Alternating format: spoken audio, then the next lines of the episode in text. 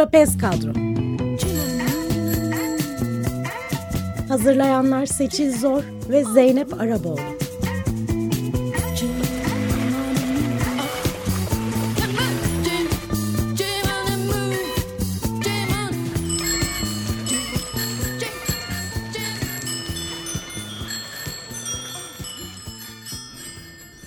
İyi akşamlar sevgili Açık Radyo dinleyenleri. Bugün 28 Mayıs 2019 Salı ve biz Açık Radyo Canlı Yayın Stüdyosu'nun Trapez Kadro yayınına başlıyoruz. Koyunumuz boynunda değil, masaya ya da kulağına takacak. Boyunda olunca fikretli. Evet, pardon. Kulaklıkla ilgili bir sorun yaşadık yayının başına.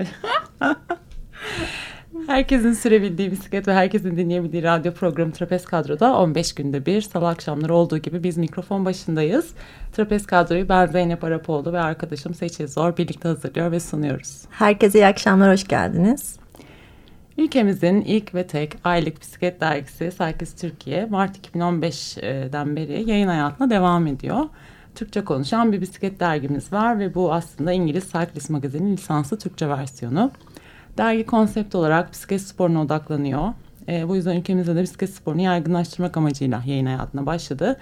Ve sonrasında neler oldu? Bugün canlı yayın stüdyosunda bu akşam Cyclist Türkiye'nin web editörü Özge Seçkin bizimle birlikte.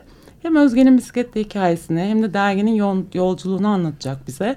Merhaba Özge, hoş geldin. Merhabalar, hoş buldum. Özge, hoş geldin. Hoş buldum. Seninle yıllar önce ikimiz de ilk bisiklete başladığımız zaman yollarda karşılaşmıştık.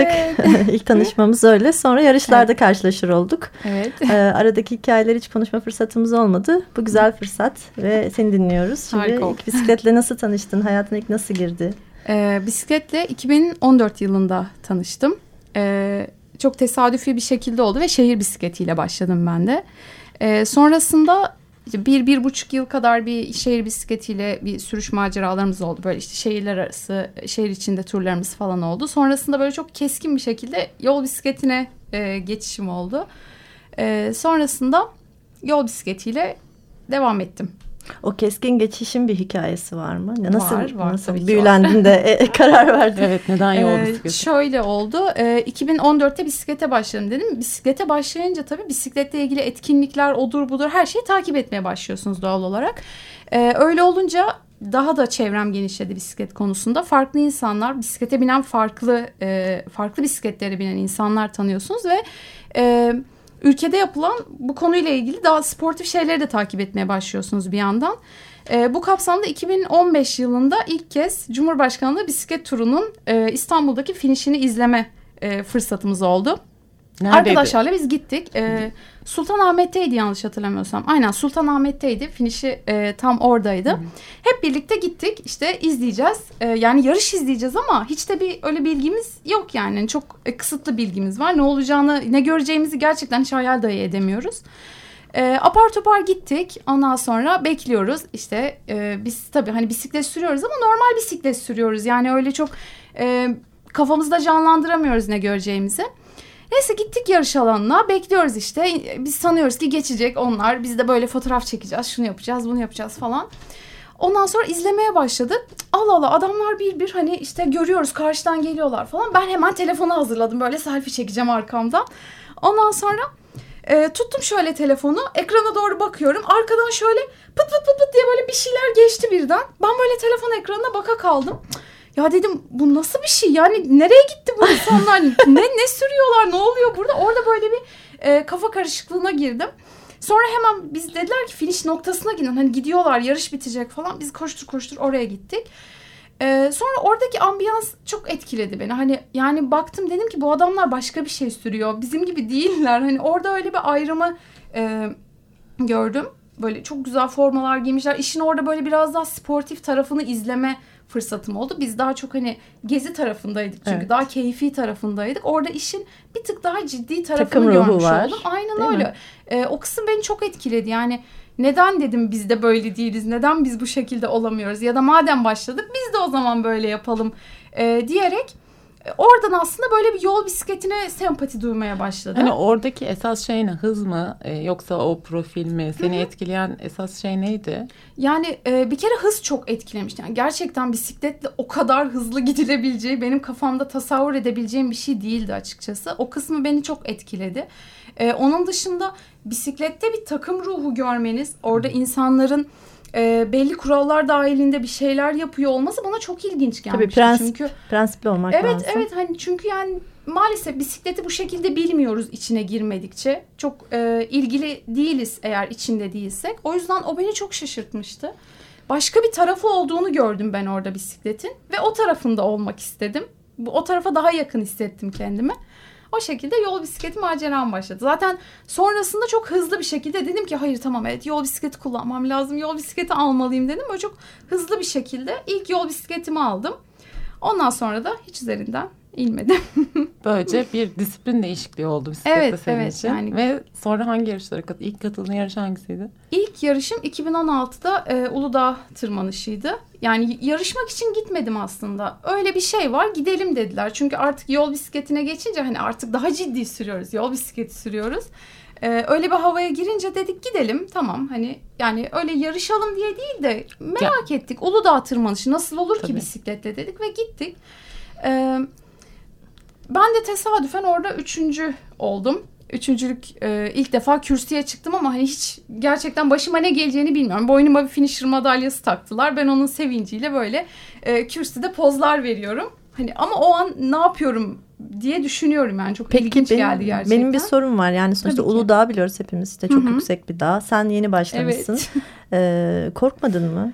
Çok hiç kafamda canlandırabileceğim bir şey değildi yani ne olur ki diyordum. Ya bitiremezsem de yani. bitiremezsem de bitiremem rahatlığı var. Bırakırım kenara işte çekerim bir şey olur araba gelir alır falan o şekilde hani düşünerek girdim ama yani inanılmaz acı dolu bir süreçti. Çünkü altınızda bir bisiklet var teknik bilmiyorsunuz hiçbir şey bilmiyorsunuz tek yapmayı düşündüğünüz şey pedala basarım giderim ne olacak ki diyorsunuz ama İnanılmaz zordu benim için. Sürekli böyle cebimden bir şeyler çıkarıp bir şeyler yediğim böyle bir yaklaşık herhalde 5 saate yakın sürmüştür. Yani inanılmaz zor geçen bir 5 saatti benim için. Sonrasında hani herhalde inat da etmişim bir yerde. Yok dedim yani bitireceğim. Ağlıyorum acıdan ama bitireceğim orayı yani. Hayır yani iniyorum, dinleniyorum, devam ediyorum. İniyorum, dinleniyorum, tekrar devam ediyorum. O şekilde o yarışı tamamladım. Tamamlayınca ve kendimi birden böyle bir 3.lük kürsüsünde bulunca Allah Allah dedim ne değişik bir duyguymuş. Hani bir şey başarıyorsunuz sonunda ödülünü alıyorsunuz. O beni daha çok cezbetti. Devam edeyim dedim. Ondan sonra o sene de böyle bir arka arkaya geldi yarışlar. İşte özel yarışlar oldu birkaç tane ard arda. Hepsine katılma fırsatı buldum ben de. Hepsinde de bir şekilde kürsüde kendime yer bulunca o zaman dedim ki tamam artık ciddi başka bir şekilde yapalım bu işi dedim. Sonra yarışlara döndü daha fazla iş. Peki hep yurt içi yarışlar mı? Hiç yurt dışı yarışlara katıldın mı? Yurt dışında koştuğum tek yarış Kıbrıs'ta bir yarış koşmuştuk. Ona da okul takımıyla birlikte gittiğimiz bir yarıştı. Hangi okul, hangi takım? İstanbul Üniversitesi Bisiklet Kulübü ile birlikte gitmiştik. İstanbul Üniversitesi için yarışmıştık orada. O tek yurt dışı yarışım oydu. O da güzel bir yarıştı. Nasıl orada geçti? Orada da 1. olmuştum. Güzel bir yarıştı. Zor bir yarıştı o da. Bir de tabii hani farklı bir ülkede yarışmanın da verdiği böyle bir stres olmuştu o zaman üstümüzde. Bir de okulun takımıyla gittiğiniz için okulun formasını taşıyorsunuz. O da insana başka bir sorumluluk yüklüyor. Ama güzel bir yarıştı. Yarış şeyine benim gibi uzak olanlar Hı-hı. için şöyle genel bir bilgi verelim mi? Mesela işte kadın klasmanı ayrı, erkek klasmanı Tabii. ayrı. Peki evet. sonra mesela siz yaşa göre kadınlar nasıl bir farklılık oluyor? Yani. Her şey ayrılıyor. Şöyle kadınlarda da erkeklerde de işte 18-19-34'ten başlayan elit kadın kategorisi oluyor. Onun haricinde işte 34 sonrasında masterlar ayrılıyor. 40 üzeri, 50 üzeri. Bir de genç kategoriler var. O da yanlış bilmiyorsam herhalde 16-18 civarı oluyor. Bu şekilde yarışlarda genelde hem kadın erkek genel klasmanlar oluyor. Kadının ve erkeğin yaş grubu olmaksızın değerlendirildiği klasmanlar. Bir de herkes kendi yaş grubunda girdiği dereceye göre değerlendiriliyor. Peki bir bisiklet yarışına katılmak için neye ihtiyaç var? Bisiklet ve forma yeterli mi? Kesinlikle yeterli. Yani tabii ki de hani özel yarışlar için başka bir şeye ihtiyacınız yok. Ama daha ciddi bu işi yapayım, biraz da başarım olsun diyorsanız biraz da tabii ki daha sıkı bir antrenman düzeni gerekiyor. Herhangi bir lisans Türkiye Bisiklet Federasyonu'ndan tabii ihtiyaç var değil mi? Kayıt esnasında bir sağlık raporu ya da işte bunun göstergesi olan bir lisans mutlaka görmek istiyorlar. Özel yarışlarda da federasyon tarafından düzenlenen yarışlarda. Yarışlarda da tamam. Teşekkür. Peki katılanlar arasında kadın sayısı yüzdeye vurduğunda nasıl değişiyor? Tabii erkeklere oranla düşündüğümüz zaman maalesef çok az. Hatta ama çok arttı. Yani biz başladığımızda bazı yarışlarda böyle 5-6 kadın falan yarışıyorduk. Hani kendi aramızda gibi. Klasmanlarımızda çok az kadın oluyordu. Bazı yarışlarda bazı yaş gruplarının üçüncüsü, ikincisi dahi bulunmuyordu. Hani yarışı bitiren kürsüye çıkıyordu. Ama sonrasında gerçekten ilginç bir farkındalık oldu. Sanıyorum bu özel yarışların da artışıyla kaynaklandı bu. Birçok yaş grubunda kadınlar inanılmaz bir şekilde yarışlara gelmeye başladılar. Epey bir rekabet ortamı oluştu. Şu an gayet iyi yani yüzdeye vurunca evet erkeklere oranı hala çok azız maalesef. Yani müthiş bir kadın topluluğu yok ama ilk zamanlara göre çok daha iyi. Peki mesela aynı insanları mı görüyorsun yarışlarda? Yani birkaç yarışa katılıyorsun ve hep kendi kategorinde aynı kadınlarla mı karşılaşıyorsun yoksa gittiğin farklı şehirlerde farklı katılımcılar oluyor mu? Yani şöyle oluyor genelde kürsü yapmak için giden kadınlar çoğunlukla aynı kişiler oluyor. Yani zaten birçoğu benim takım arkadaşlarımdan oluyor. O yüzden o konuda hani evet tanıdık yüzler görüyoruz ama onun dışında yarış içerisinde sürekli yeni yüzler görmeye devam ediyoruz. O da işte az önce dediğim gibi kadın sayısının artıyor olmasından kaynaklı. Ya bir de birbirinize cesaret de veriyorsunuz. Tabii bence. Tabii aynen öyle. Yani şöyle hep aynı yüzleri görmek eminim onlara da farklı insanlara da şöyle cesaret veriyordur. Hani bu insanlar istikrarla devam ettiğine göre demek ki bir şey var deyip cesaret alan var. Biz de onların farklı yüzünü gördükçe ne kadar güzel farklılık oluyor. İnsanlar devam ediyor gelmeye diye biz de onlardan cesaret alıyoruz. Aslında karşılıklı bir ilişki oluyor aramızda. İşte mesela ben yarışta seninle karşılaştığımda sonuçta yarış ortamı ve bana da çok yabancı normalde. İşte ben tur bisikletçisiyim ama işte artı bir kadın olsun, farkındalık olsun, artış olsun diye katılmıştım. Seni görünce yani evet ben de bu yolda ilerleyebilirim düşüncesi doğmuştu. Aynı senin dediğin gibi daha sonra da zaten hep karşılaşır olduk bazı yarışlarda. Sizin varlığınız diğer kadınlara da cesaret veriyor. Bizim varlığımız size de cesaret veriyor. Yani o kadar güzel ki yani o yarış pistinde ilerlerken hani hep çünkü erkek çoğunluğunun olduğu bir ortamda yarışıyorsunuz. Bir kadın görmek gerçekten çok cesaret veren bir şey. Yani o anda sizi toparlıyor ya da siz onu toparlıyorsunuz. Birbirinize laf attığınız yerler oluyor. Cesaret verdiğiniz. Hadi yapabilirsin devam et ya da onun size seslendiği anlar oluyor. O gerçekten işin bambaşka bir boyutu. Halbuki yarıştan bahsediyoruz. Yani bir rekabet ortamından bahsediyoruz. Ama aynı zamanda dayanışmadan bahsediyoruz. Evet aynen yani ne kadar tezat ama öyle olması lazım. Çünkü zaten bir avuç kadınız hani biz de birbirimizle rekabet edeceğiz diye birbirimizi düşürmeye aşağı çekmeye çalışırsak ilerlemez maalesef. Evet. Peki senin bu başarı dolu hikayende, bisikletli hikayende ailen sana ne kadar destek oldu? Nasıl baktı? Ya başlarda çok zor oldu. Şu an çok destekler. Şu an çok teşekkür ediyorum hepsinden. Ben ilk 2 yıl neredeyse ailemden tamamen gizli bir şekilde gittim yarışlara.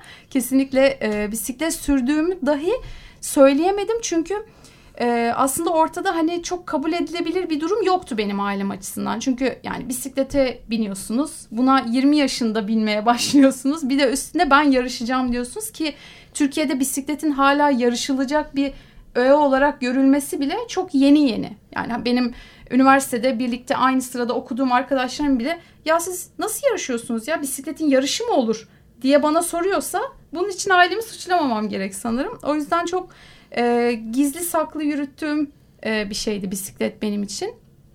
Sonrasında bu Kıbrıs yarışı böyle benim için bir dönüm noktası oldu. Ben Kıbrıs'a da yine ailemden habersiz gittim. Ondan sonra Kıbrıs'ta birinci olunca orada böyle yerel sitelerde falan bizim haberlerimiz çıkmıştı. Üniversite takımı da gidince üniversitenin gazetesi de bize haber yapmış. Benim dedem de böyle haber bağımlısı bir insan. Yani hayatı haberdir yani. Televizyonda hep haber vardır, telefonda hep haber vardır. Sen benim haberi gör bir şekilde. İşte Allah, ben kürsüdeyim, bir yanımda Kıbrıs bayrağı, bir yanımda Türk bayrağı. Benim dedem çıldırmış yani. Beni arıyor bir akşam. Ondan sonra kızım işte biz seni gördük, sen nasıl bize söylemezsin, şöyle böyle gurur duyduk, şu bu. Dede dedim ne olur sakin ol, kimsenin haberi yok lütfen. Aramızda kalsın. Aynen, ne olur aramızda kalsın. Olur mu öyle şey, işte ben senin fotoğraflarını asacağım bilmem ne. İşte tabii öyle şey yapınca hani dedem de çok sever yani, sevincini paylaşmak istiyor adam doğal olarak. İlginç bir şey çünkü. Sonra buradan yola çıkar dedim artık bu iş böyle olmayacak. Hani artık bir yerden başlamak lazım. Çünkü bırakmaya da niyetim yok. Hani desem ki ya seneye bırakacağım nasıl olsa, hiç sesimi çıkarmayayım desem tamam. Ama yok yani, gideceğim, daha devamı gelecek. Öyle ilk anneme söyledim. Anne dedim ben böyle bir şey var işte, okul takımı şu bu. İyi kızım dedi, hayırlısı olsun. Yani dedim olsun. Sonra kardeşim tabii her şeyi biliyordu. O en başından beri hep destek de oldu. Her şeyden haberi de oldu. Sonrasında işte babama da anlattım. Dedim bakın böyle. Ben böyle bir şeyin peşine düştüm. Şöyle de başarılarım var. Madalyalarım var. Sonrasında tabii madalyaları da götürünce artık herhalde somut bir şey, böyle 3-4 madalya gelince eve birden böyle bir hava değişti. Tamam falan. Sonra 1-2 yarışa gittim haber vererek bu sefer. Bakın ben gidiyorum, haberiniz olsun. Tamam, yine ses yok, hiçbir şey. Ondan sonra orada da hani başarı gelmeye devam edince artık destekleme içgüdüsü. Baktım böyle eve gidince komşular aa sen şunun sporcu kızı değil misin falan demeye başladı. Dedim tamam, demek ki artık oturmaya başlıyor. En sonunda artık yarışlarda onlar beni arayıp işte ne yapıyorsun, nasıl geçiyor, heyecanlı mısın, şu bu. Hatta en son 2 hafta önce bir yarış oldu. Ben 3. oldum orada. Babam beni aradı, diyor ki formunda düşüş var. Aynen. Öyle bir yere geldik yani. Babana buradan selamlar, ben tüm de babalara. Bisikleti sevin. Kesinlikle seviyorlar, çok seviyorlar şimdi, sağ olsunlar. O zaman bir şarkı arasına girelim. Evet, girelim. Seçtiğiniz şu güzel şarkıyı. Evet. Bize bir anons edin. Evet. Nina Zilli'den Se Buruças La Città, Şehirler Yansın.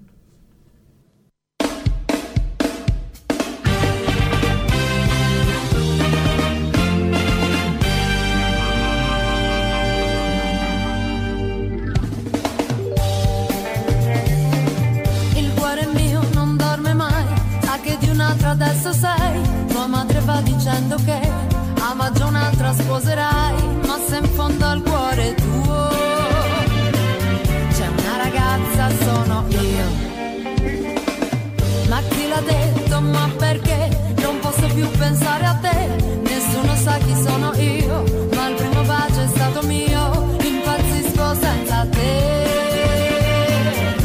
e ogni notte ti rivedo accanto a me. Se bruciasse la città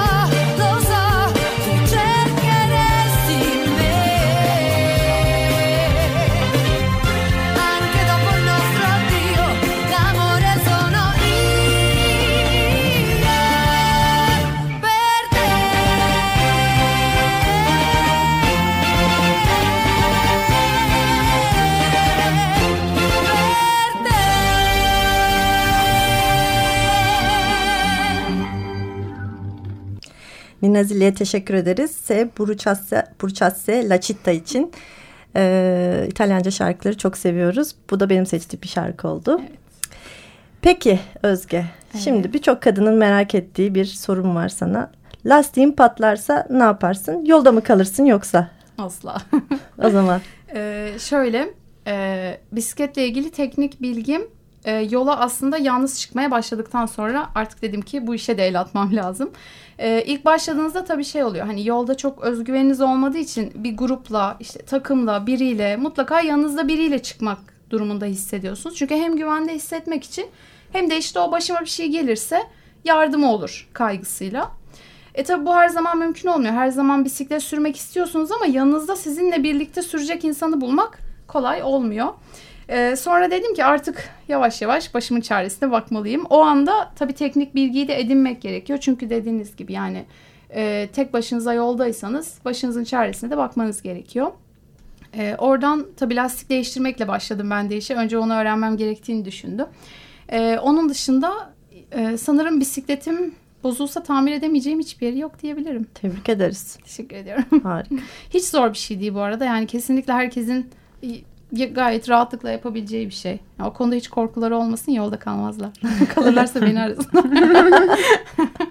Harikasın. Peki o zaman bir de şuna geçelim. Bisiklet hayatına girdi, yarışlar girdi. Sonra bu bir anlamda da işine dönüştü. Evet. Cyclist Türkiye nasıl gidiyor? Cyclist Türkiye'ye geçmek nasıl bir karardı? Hayırlı olsun bu arada. Çok çok teşekkür ederim. O hiç aklımda yoktu aslında. Yani bisikletle ilgili bir şey yapayım kaygısında değildim. Zaten yüksek lisansa devam ediyordum İstanbul Üniversitesi'nde. Yine sinema televizyon bölümündeydim. Ve aslında hani böyle bir yıl boyunca akademik bir taraftaydım. Orada böyle çeşitli projelerle geçiyordu günlerim. Bu böyle çok tesadüfi bir iş olarak geldi bana. Biz zaten ekiple tanışıyorduk.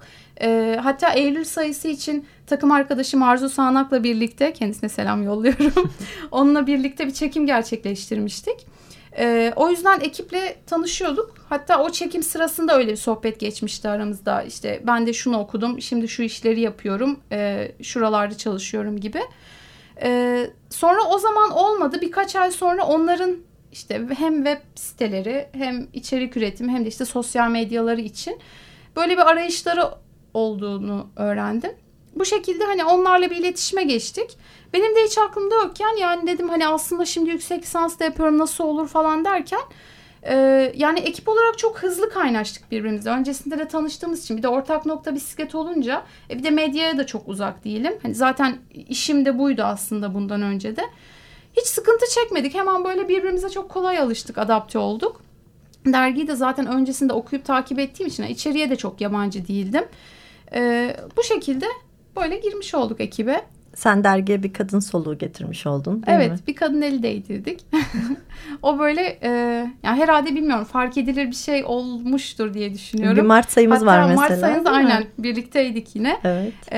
Ya tabii hani mutlaka bir farklılık oluyordur ekipte farklı birinin olması. Bence kesinlikle fark ediyor. Fark ediliyor. Teşekkür ediyorum. İyi ki de varsın. Sağ olun, sizler de. Peki evet. Yani bisiklete başlamak isteyenlere diyelim. Sonuçta sen de şehir bisikletiyle başladın. Evet. Şimdi yol bisikletiyle devam ediyorsun. Böyle başlangıçlar yapmak isteyenlere var mı tavsiyen? Yani şöyle, hemen başlasınlar. Beklemesinler. Beklemesinler. Yani şöyle beklemesinler. Hani bu böyle çok bisiklet sürmek Türkiye'de gerçekten hani bisiklet cesarettir. Ben bu yüzden söylemiştim aslında. Gerçekten cesaret gerektiren bir şey. Çünkü ister şehir bisikleti sürün, ister yol, ister dağ, hiç fark etmez. Bir şey yapmak için gerçekten Türkiye'de bu işe cesaret etmek gerekiyor. Çünkü zor bir şey yapıyoruz. Sizler de öyle. Sadece yarışmak değil mesele. O bisiklete binip bir trafiğe çıkabilmek, dışarı çıkabilmek kolay bir şey değil. Hemen başlasınlardan kastım, düşündükçe vazgeçilmeye çok müsait bir alan bu. Çünkü konfor alanınızdan çıkmayı gerektiriyor aslında. Yani siz rahat hayatınızı, uykularınızı terk edip biraz daha rahatlıktan uzak bir şeye binmeye başlıyorsunuz. O şeyin üzerinde vakit geçirmeye çalışıyorsunuz. Bu yüzden düşündükçe caymaya çok yakın bir şey. Tabii ki hemen başlasınlar. Ama karar vermekten çok acele de etmesinler. Hani çünkü biz böyle hemen olsun isteriz. Hemen alayım, hemen başlayayım, hemen gelişeyim, hemen yarışayım. Bu konuda da acele etmeden böyle doğru kararlar alarak güzel adımlarla ilerlesinler. Her şeyin yavaş yavaş olacağına inanarak ilerlesinler. Onun dışında gerçekten hani deneyimlenmesi gereken bir şey diye düşünüyorum. Yani o konfor alanından çıkmadığınız sürece, o zorlukları deneyimlemediğiniz sürece çok da hayatın keyifli olacağını düşünmüyorum ben. Senin hayalin ne peki?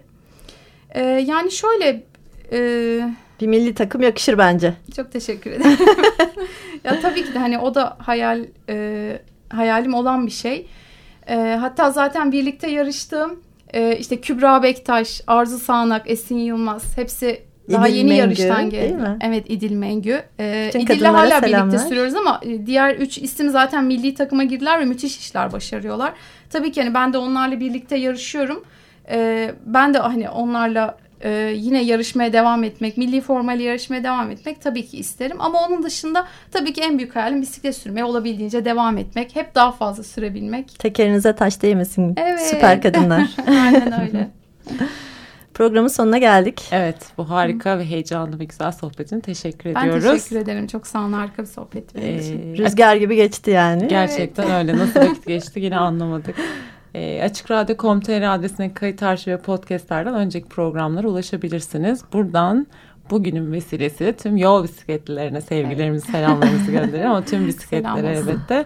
Seçil'e çok teşekkürler. Tüm Açık Radyo destekçilerine, canlı yayın masasına çok çok teşekkür ediyoruz. Topluluğun bir parçası olmak isteyen kadınları Bisikletli Kadın İnisiyatifi Facebook grubuna davet ediyoruz.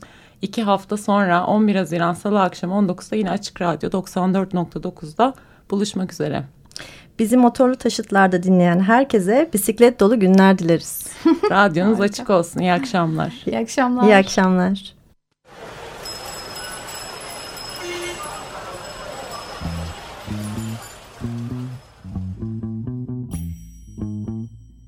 Trapez Kadro. Hazırlayanlar Seçil Zor ve Zeynep Arabaoğlu.